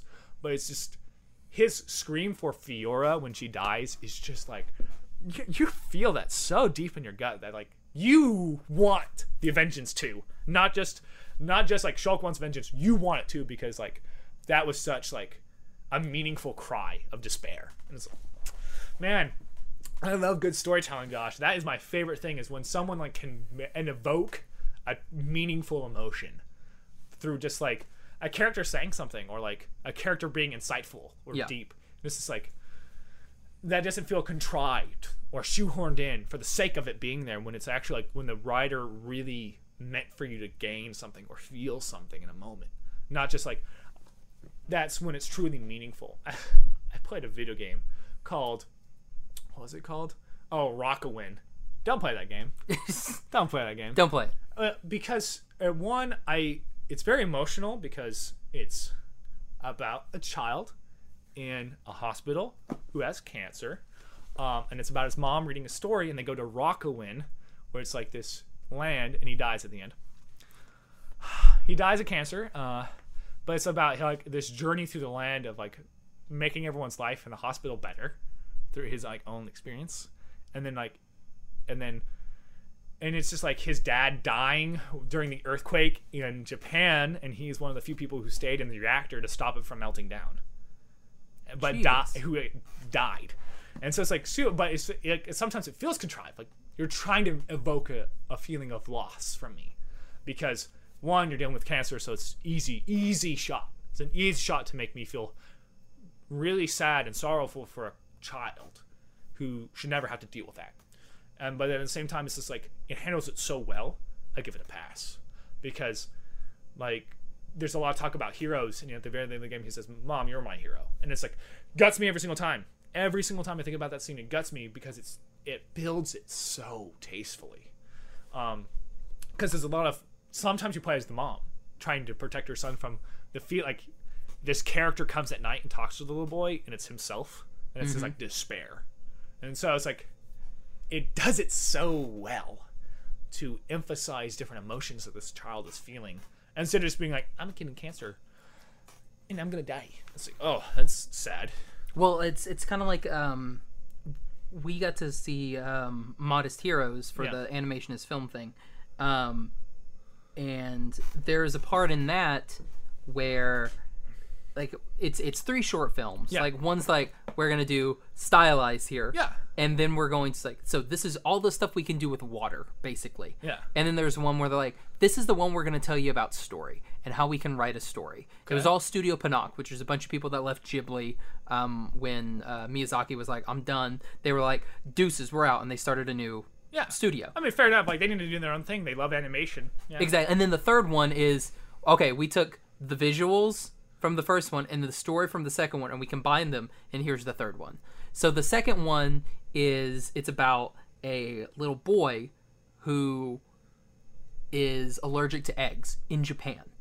where where eggs are a big staple of the diet. So it starts off like he's born and they're like, oh yay, and then like formula is like allergic. So then it's this mom basically they there's like this it's only like 10 minutes long. Yeah. So there's this good chunk of the film where it's like him growing up just be like no you can't have that. No you can't have that. Or it's like he'll eat something like oh this has eggs in it now are you kidding me? And then like a whole big thing like he goes to a birthday party, has cake, eggs. yeah And so like this whole entire thing and like you feel so like he's cheated Yes, and you're just like, oh my gosh, it it brings out a lot of emotion. And then like he goes, he's and because his mom wants to be a dancer, yeah and so she's trying to live her life dancing, Yeah. but she's having to take care of this kid. Where normally she would just be like, all right, kid, be on your own.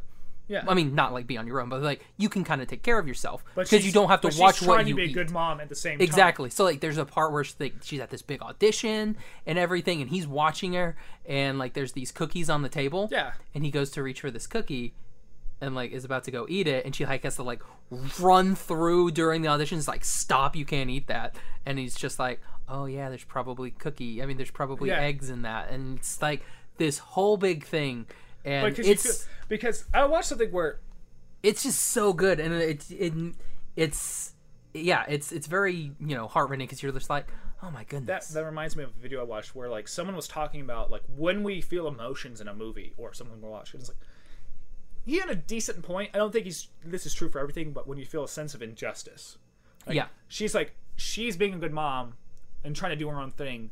So there's a sense of injustice when her son has to be taken so cared of, or her son like is just naturally allergic to something where it be in everything. Mm-hmm. It's like and like because you get it from both fronts Yeah. you get it from like the mom, mom. who's like man i gotta take care of my son. but she is trying to be a good mom. exactly and then you then you have it from the kid too and he's just like this sucks like he can't do anything Yeah. like He can't have anything, any sweets because 95 besides chocolate, but Japanese chocolate's so different than American exactly it's like yeah ours isn't like they don't have wax chocolate like we do. Yeah, but who cares, Um, man? It's freaking great. Have you had a hug?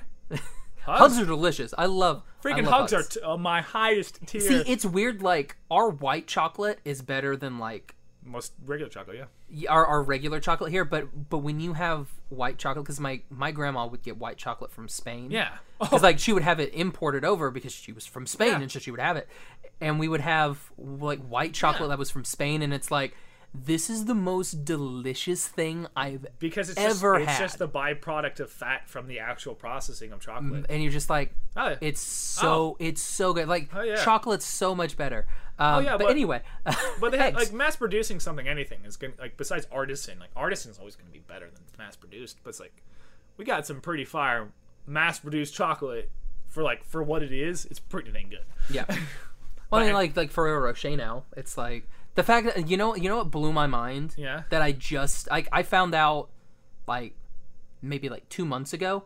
You know the like the chocolate that is in a Ferrero Rocher. Yeah, That's not chocolate. yeah. It's just uh, It's Nutella. yeah. And I'm just like a video. I, I- was the- trying to remake it. and it was that like oh yeah yeah that's where I learned it and like it blew my mind. I was like, that's freaking Nutella. it's like, Like what? I, love Nutella. I don't. I, I, I've never had Nutella except in a Ferrero Rocher. Nutella. The problem with Nutella is like it ages so quickly, and then the oil separates. Like like peanut butter, right? Okay, so you gotta like eat it right quick, right? Oh, yeah, because then the hazelnut, the hazelnut like oil is so bitter. So it's like it's not sweet, it's so bitter. So it's like you have to eat it quick. Well, But they like, have those like those Nutella peanut like butter, little, peanut little butter reincorporates super easily. You just Yeah. whip peanut butter, whip, whip, whip. and then like and peanut butter's great, but like oil from hazelnut going back into Nutella is super hard, and so it's just not as good. Like you have to eat it quick, but who wants to eat that much Nutella? Like, what do you eat Nutella? Well, on? that, that's why you get the little Nutella oh, little Oh yeah, cup that, things. yeah. That, I mean, that's fair. Like, if someone ate just those, and like, I like Nutella, like that's the way to do it. Instead of having the huge jars, like, what do you even put it on? Like graham crackers, I guess. I mean, it's less like, what, then, like- eh, what would you put peanut butter on? You know? bread. But like, you don't, Yeah, you wouldn't put a sweet spread, like besides jam on bread though. I guess you could put it on toast. It wouldn't be bad on toast. It wouldn't be bound toast, like or or like a like one of those uh, Eggo waffles. Yeah. would be pretty good. oh, that's probably. pretty, good. Like, Yeah. have you ever had peanut butter on a freaking pancake? I've never had peanut butter on a pancake. Have you had it on French toast? No. Wow, you should try that. It's good. See, I I'm I'm weird when it I comes to like I don't French like toast. boomerang because boomerang's kind of I. Boomerang's kind of crap, and I'm not saying I work there or not, but it's like I just eaten there so much. Just I've gotten tired of it. Nothing Yeah. against boomerang. It's just I'm tired of the food. I've eaten it so much. It's like I ate grilled chicken sandwiches pretty much every day because it's like the only thing I like. But they got good pancakes and good French toast. That's the only thing I'll endorse. And so it's like if someone's like, if you put some peanut butter on them, good stuff. Good stuff. You should go to Beverly's. Never heard of it. It's a uh, it's a 24 hour Breakfast? uh well it's just 24 hour diner that's like right over Yeah. here on Expressway. Huh? It's open 24 hours and it's the best. Um, like I think I've taken Hannah there maybe like one or I like how this is a times. we turned into a food podcast. you know, fast. uh, like like no. we, like we said on all of our episodes, the tangents. No, like as Corey Spaz Kid once said, tangents evolve, and that's the point of a podcast. Exactly. And like, I mean, I, I can understand someone who wants a really focused podcast, right? But usually, I Those get boring because like that's like our first, our Yeah. original episodes were just like we are only going to talk about Yeah, this thing, I, I, I and they're not really they don't really they, hold up into well. you because like for me when i listen to a podcast i want it to be a conversation. I want to feel like i'm part of sitting in a room as people talk about things they enjoy. Like we've we've we've gone through like a million subjects today and that is this is why i want it. I, I didn't want like yeah, this is why I wanted you on here. yeah like i love i love podcasts. Like jojo i love jojo and we've talked about plenty like about as all i can before like if you watch the show we could gush about certain parts you liked. Yeah. but that doesn't bother me that we couldn't like you know like i love And it's like, and I, I want to. It's it's on the list oh, of Oh, yeah. stuff that I And need I'm to do. glad But I mean, and I'm glad you so much it, going like- on. Yeah, See, like I usually when I usually very very rarely go. You should try this because usually I take into account what someone likes. Like my friend Tyler, like we play video games all the time, and I know what he likes in a game, and I know what I like in a game. And if I play a game, I'm ooh that was a really good game. I'd be walking on eggshells to go Tyler play this game because usually like I don't recommend games to people because most of the time I don't know what you like. I don't know if you're gonna like it, and I don't like when someone goes, "I didn't like that game." It doesn't hurt me. It just like I just wish you could have liked it like I could, so we could talk about it. And so very rarely would I be like, "You should try this." And so when JoJo's like my favorite thing, and so when I go, "You should try this," please just try it once and get through part one because a lot of people struggle through part one, but part two is so much better.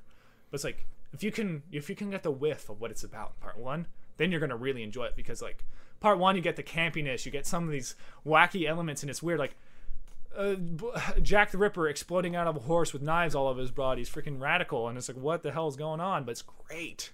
Like that's just that's what JoJo is. You gotta accept that. Oh, and it's just like that is when it sets the tone of what's going to happen. yeah. And usually, if like I just don't like when people don't like what I like. Cause like I love to enjoy something with someone and talk about it. Just, just gush over something for hours and hours and hours because that's what I like. Like talking with my friends is I could drive my friend Andre home after we played a bunch of board games and talk about video games till like one in the morning, and I drove him home at nine o'clock. And that is just something I, I truly cherish. And having someone enjoy what I like is so we can just enjoy the conversation that comes from meeting someone of your own mindedness. I agree. Yeah. And this was fun. Yeah. Well, I really appreciate you having me on. Oh no! Oh, we're not done yet. um, uh, we kind of got to. We have a. There's a couple bits of news. Um, first off, uh, there was a new poster, and I think there was a trailer for Toy Story 4. Oh yeah. Um, I I don't really care. Yeah, it was one of those like Well, we're gonna it's do it for the Toy- show. I don't know why they made. no, I don't know why. What came into their minds? Like Toy Story Four would be a good idea. well, you know, like you do. Toy Story gotta Three do it. wasn't even that great. Yeah, Toy Story Two is about as good as it gets, though. yeah, About as good as Pixar movies get, Toy Story Two is up there. yeah. I like Toy Story 2. Like of the Toy Story movies, Toy two- Story two- One is still like the conflict between Buzz and Woody is so long, but then Toy Story Two, like that's already done, and you got the stupid Zurg fights, and you got like Stinky Pete who's just like comes out of nowhere, but it's like the show like it doesn't it builds it so well. Yeah. It's just that is a really good movie. Um, Lalene's Curse is now. Uh, we we did a. Uh, it's a webtoon. Okay. Uh, we did a, an interview with the artist uh, and creator. She she came on. She's from Spain. And Okay. so like the the comic is based in Spain, okay. and so uh, Ladybug Cat Noir is based it's Exactly. written by French people and it's in France. exactly. Um, so like this like uh she was featured and it just came back, so everybody can go. Wa- uh, I think the first three chapters are out right now, Yeah. and and a prologue chapter. So you can go and you can uh read all of those. Absolutely fantastic. It's on Webtoon, which is absolutely free. Okay. So line if you want to sponsor us, holler. um, uh, also, Room of Swords, which is another webtoon. Okay. They were on last week. They were last week's episode. Um, their season just started again, so season two is now up. So you can go read Room of Swords as well. Um, what else was there? What else was there? Uh, oh yeah, if you want to, we we have our sister podcast, which is Hilt Radio. Um, congratulations to Liam and Brittany; they are having their second child. Oh, nice. Yes, so congrats to you guys. Never met Um, you guys. Congratulations. They're great. They're great. They they love. They do a, a whole thing, uh, Disney, Star Wars, and Marvel. So, two of the two things that I'm like, hey, there's there. Three of the things I'm very meh on. yeah. um, so, uh, but yeah, they're having a second baby. Yeah. Oh, that's Um, really cool. I'm gonna be the godfather. Hopefully, Well, we, we can we can pray. Talk about it in your podcast enough, and they're probably Exact- like, well, we kind of exactly now they have to um then uh one of our other friends we've done an episode with them um the not joanna eggs podcast which is a rescuers down, un- down under reference that they used for their podcast Okay. Um so the Been a not long joanna time since I've watched that. i know right it's been like and the fact that they were like we're gonna go ahead because they wanted to be animation station Yeah, but you stole it. but yeah we were You sniped it first. um, but yeah, so they had this whole uh, they wanted to be animation station, but you know, obviously we're like, no, no, we didn't do anything like that. Um, but they reached out to us and we did an episode with them over uh, the Black Cauldron and uh, the Day of the Crows. Man, Black Cauldron. That's a long time since I've seen it. I Fantastic. I've movie. seen bits and pieces, but I can recognize it being pretty good. Yeah. Yeah, it- like I, Was I that- was that still love- Disney? It was Disney. Yeah, But It that was, was- that was the year. That was the age of the rotoscoping. yeah. That's when they were like, we're gonna take everything and they're gonna put we're gonna put 3D elements in What there, did- like what more did we, CG what did- elements. Me and Hannah, we were watching. What was it? It was Robin Hood. It was Jungle Book. There was another one that we. saw. and they all have the same. there was one that we were we saw recently that was like that's oh, it was uh, Sword in the Stone. All those have the same art style. Yeah. Well, they all they, they also use the exact same Dance animations. Dance they- animations, oh, yeah. Like that blew my mind when someone pointed out to me. I was like, oh my gosh, just watch Robin Hood. It's the best one. Mm-hmm. yeah, it's like Jungle Book you can skip. Like Oh, you're, you're not oh you're not gosh, ever gonna like, miss anything it's- if you only miss the people like Jungle that is because of the music, and the music's not even that good. No, because they always like the uh Robin Hood's got Robin Hood's just about as perfect as it gets for that age because it's just like it's based off a good story. All the characters are good. Robin's really enjoyable. The female character is really strong and really enjoyable. It's just a, this is just solid. There's blind mice. oh yeah, a they're freaking, win. They're Kawaii Desu. Hey Josh, I could have thrown in a lot more. You could have thrown a lot more. like yeah. uh, Yoda Yoda does it, or the world though, or we could have went No. Daisan no Bakudan bites a dusto. and now or we're going to Toshiwa Yugeki Desu. No, we're gonna we're gonna have to end it now. But anyway, uh, no, no, no. The not Joanna eggs. They did an episode on uh, uh, Big Fish and Begonia, which is like came out like 2016. Yeah. But it's like China's first like big animated Oh, project. Okay. Um, and it was uh, a lot of the animation and stuff was done by the people that did Avatar. Okay. So the same Oh, that like animation company yeah. did that did Avatar did a lot of the stuff for Okay. Big Fish and Begonia, and I'm like, that's fantastic. Because they're good. Yeah. So I'm just like, well, I mean, I mean, not not Avatar, did more Korra. Korra. Yeah, but not- I mean, it's it's Yeah. it's still the same studio, but at the same time, like they got quality animation. If there's not one thing I will say bad about Avatar is the quality of animation. yes.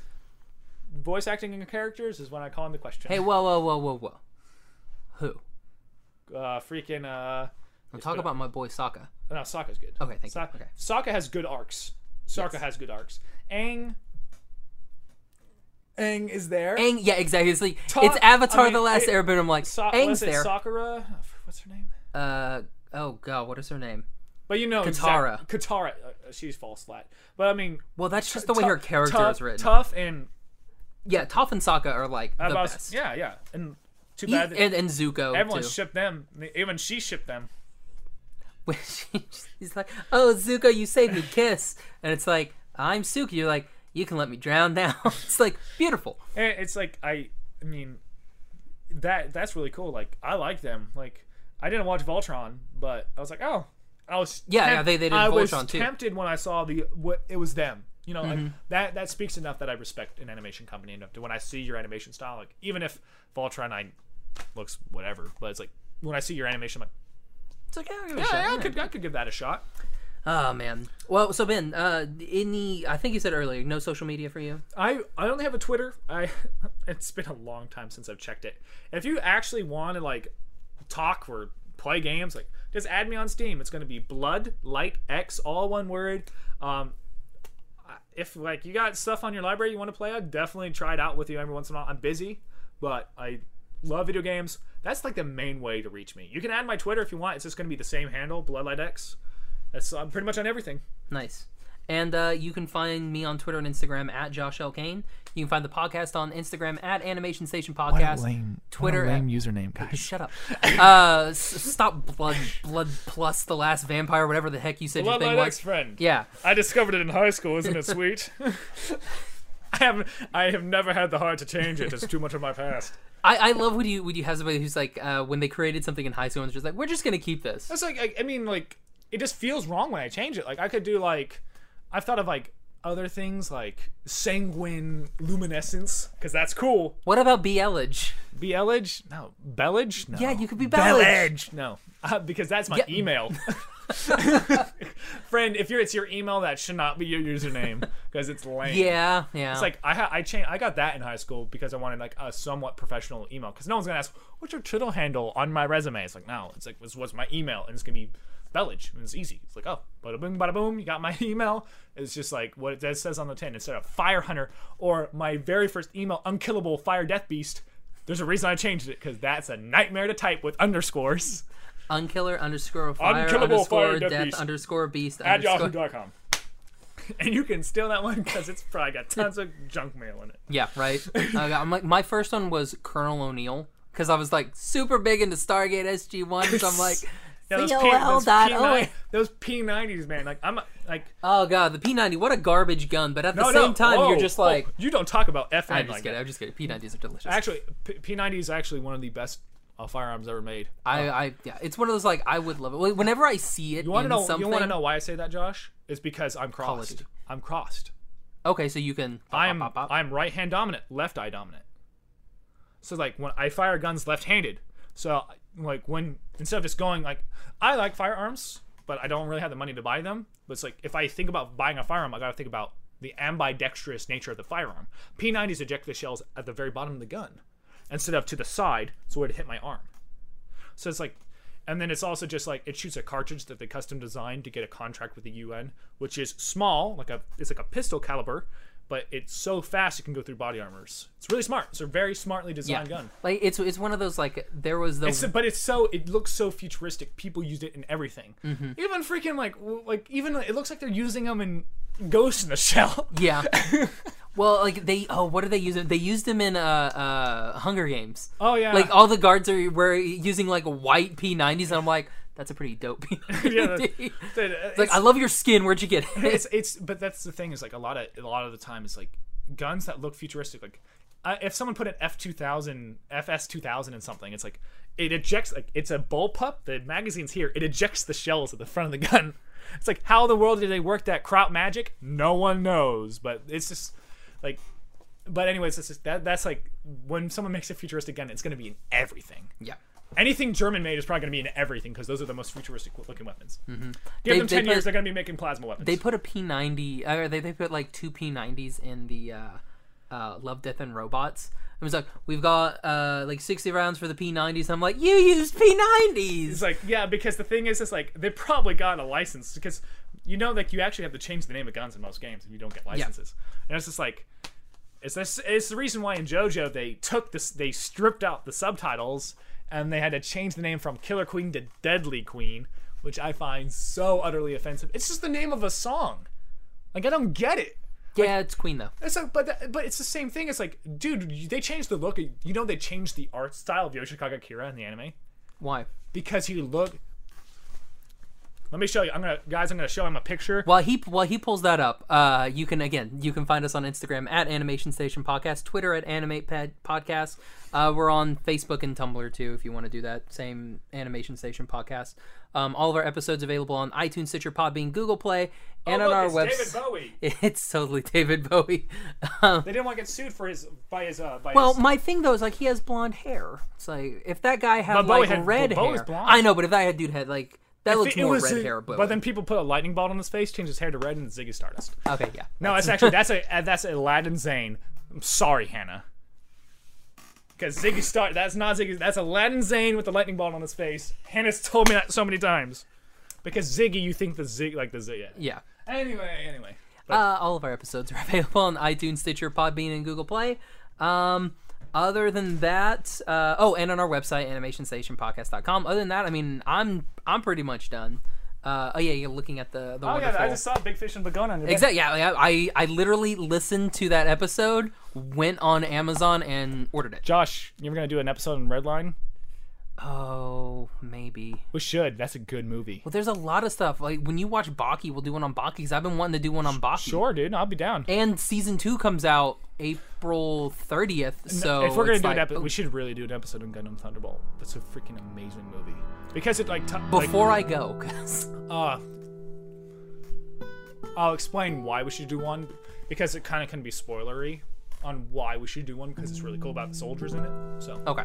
Um, then I mean, I mean that's all I got. So, uh, Ben, thanks so much for coming on. oh, I'm, I appreciate it. I've been wanting to get on an episode for a while, and then JoJo, I heard like JoJo in the wind. I'm like, I'm gonna on that episode. Exactly.